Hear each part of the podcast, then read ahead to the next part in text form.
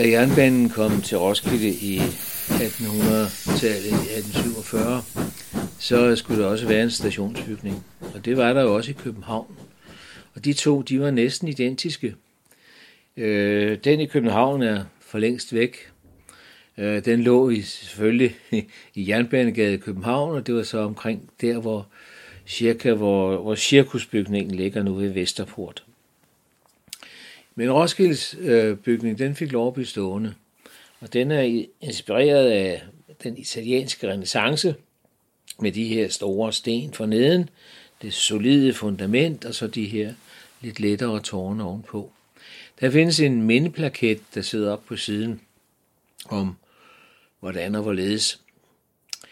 Den var indrettet sådan, at øh, der var tre indgange, fordi øh, der var jo tre klasser, første, anden og tredje klasser, og de havde jo hver deres dør til et, et venteværelse. Man kunne jo ikke forvente, at nogen fra de finere klasser skulle mænge sig med nogen af de andre.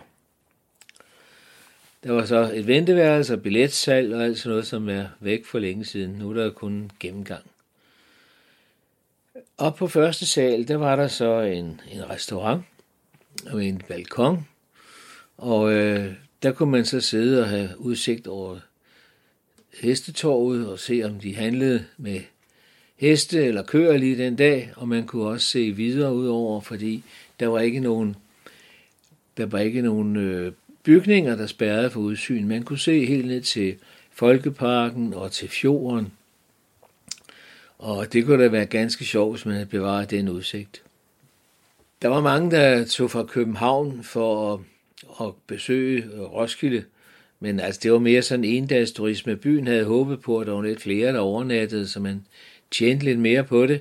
Men øh, mange de blev altså og kom ikke længere end, end til restauranten, der var der i, i, øh, i øh, stationsbygningen. Og så kunne de så, når de havde festet og hvad de nu havde lavet, tage toget diskret hjem til København. Så var der ingen, der vidste, hvad de havde lavet der. Lige overfor, der lå så et hotel, der var egentlig beregnet til rejsende, øh, hotel, Jernbanehotellet, som det hed, eller Jernstangen, som det blev kaldt her i Roskilde.